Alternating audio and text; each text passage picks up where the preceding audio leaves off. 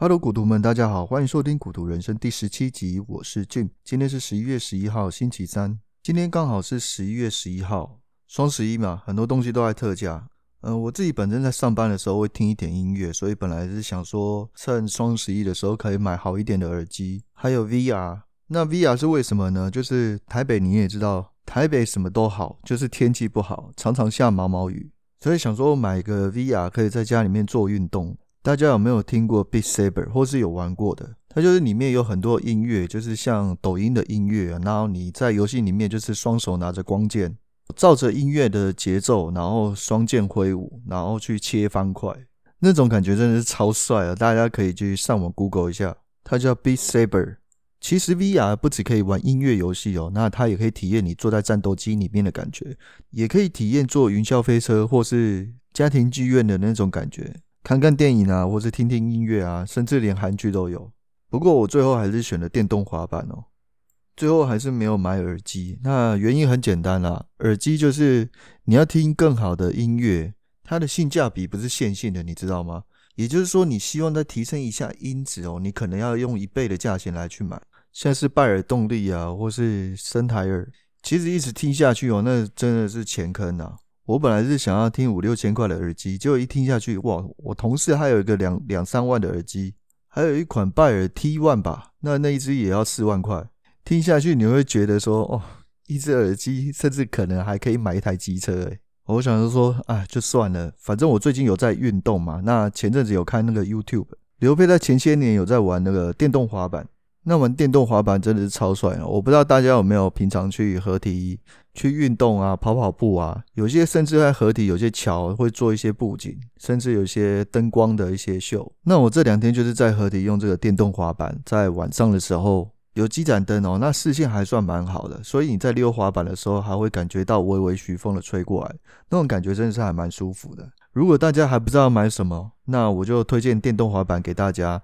那一个电动滑板到底贵不贵呢？就我自己买的这一块入门款的，一块大概三千出头。那这个是单驱，那双驱的话，它的单驱跟双驱就是指单颗马达去驱动，或是双颗马达去驱动。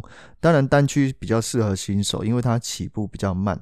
双驱的话，因为它动力比较强，所以你一站上去必须要很稳。那这个适合你已经溜过一段时间的时候，或是你已经有一段经验的人，会比较适合入手。当然，我手上这一块三千多块的电动滑板，它的续航力大概可以达到十公里，时速差不多可以到十五到二十。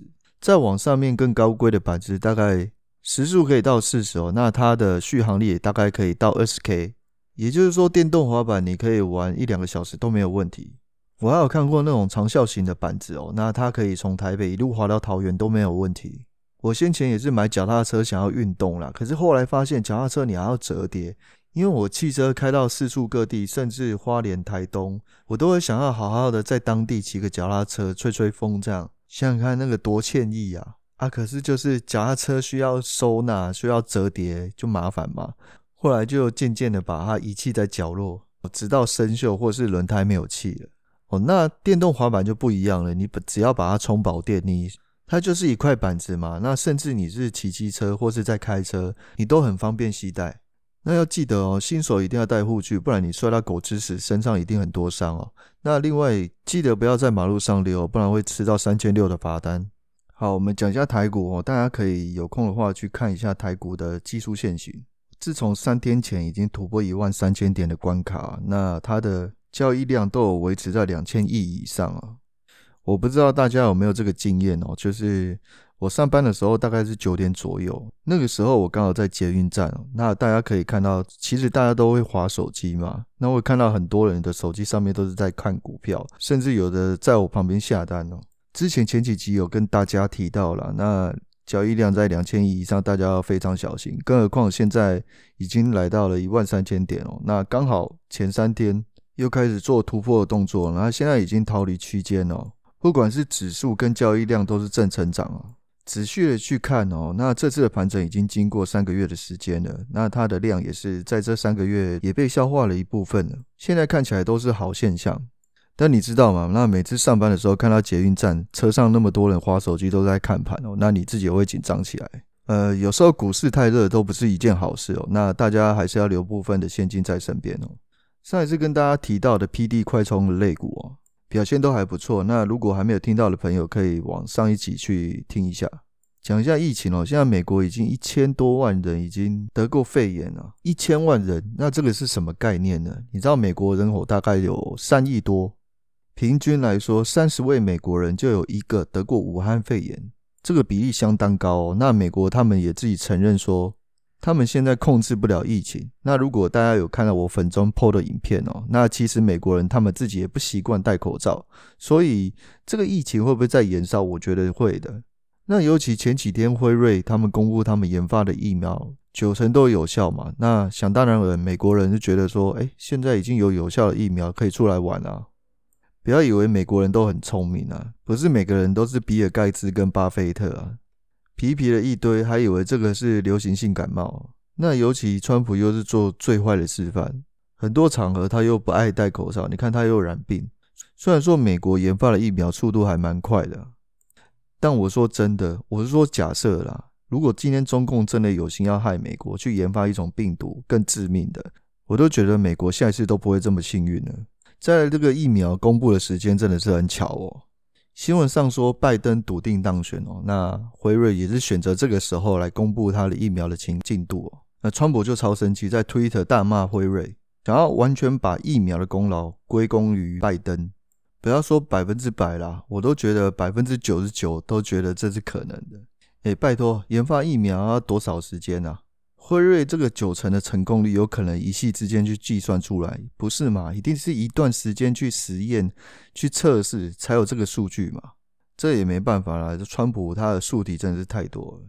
不过我也觉得替他可惜啦，我都觉得你看我们每天看那个新闻上多无聊啊，政府只会讲官话，就跟台湾一样嘛。那最近也是因为有很多新的政党浮出台面了，不管是民众啊，或者是实力啊。我觉得柯文哲讲的一句话还蛮对的哦，就是“垃圾不分蓝绿”。确实啊，一堆搞婚外情的啊，不然就是胡搞瞎搞了，竟然还可以在电视上出现。这个台湾的政治我就不讲太多了。我接着一个重要的新闻哦，美国民调公司收回拜登三十一张选举人票，川普表示已有重大发展。美国总统大选目前看起来虽然大势已定，但是准总统拜登尚未正式当选。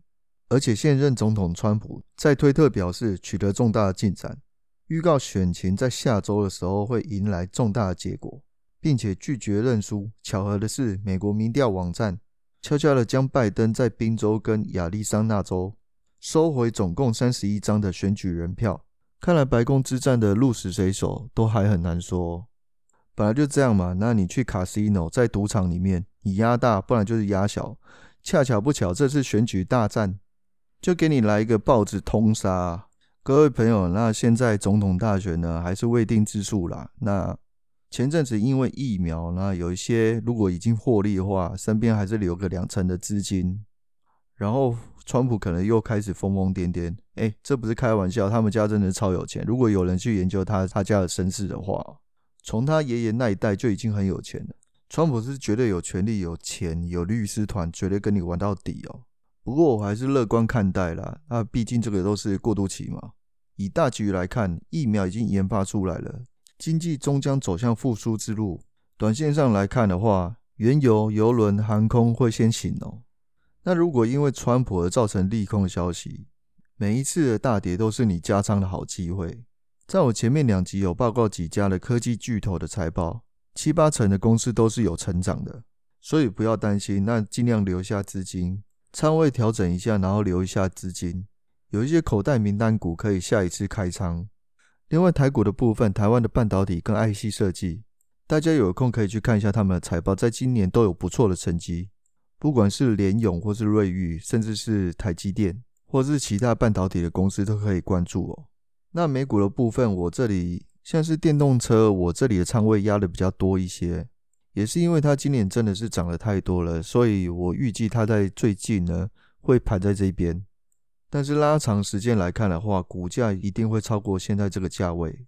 我也绝对不会去赌它哪时候涨哪时候跌。如果用时间去看待特斯拉的话，你的胜率会提高很多。然后另外 KCAC 在剩下两个月的时间呢，我相信它的新闻很快就会出来了。那还是得重新再提醒一次哦，千万不要重仓，这个就是赌的概念了。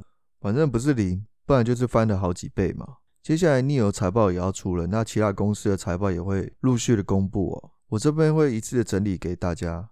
那今天先到这边了。以上投资总会伴随一定程度的风险，在你展开投资之前，建议你先衡量自己所能承受的风险，审慎评估，并且独立思考。谢谢大家，谢谢股徒们，我是 Jim。如果你喜欢我的节目，请立即订阅。我们下次见，拜拜。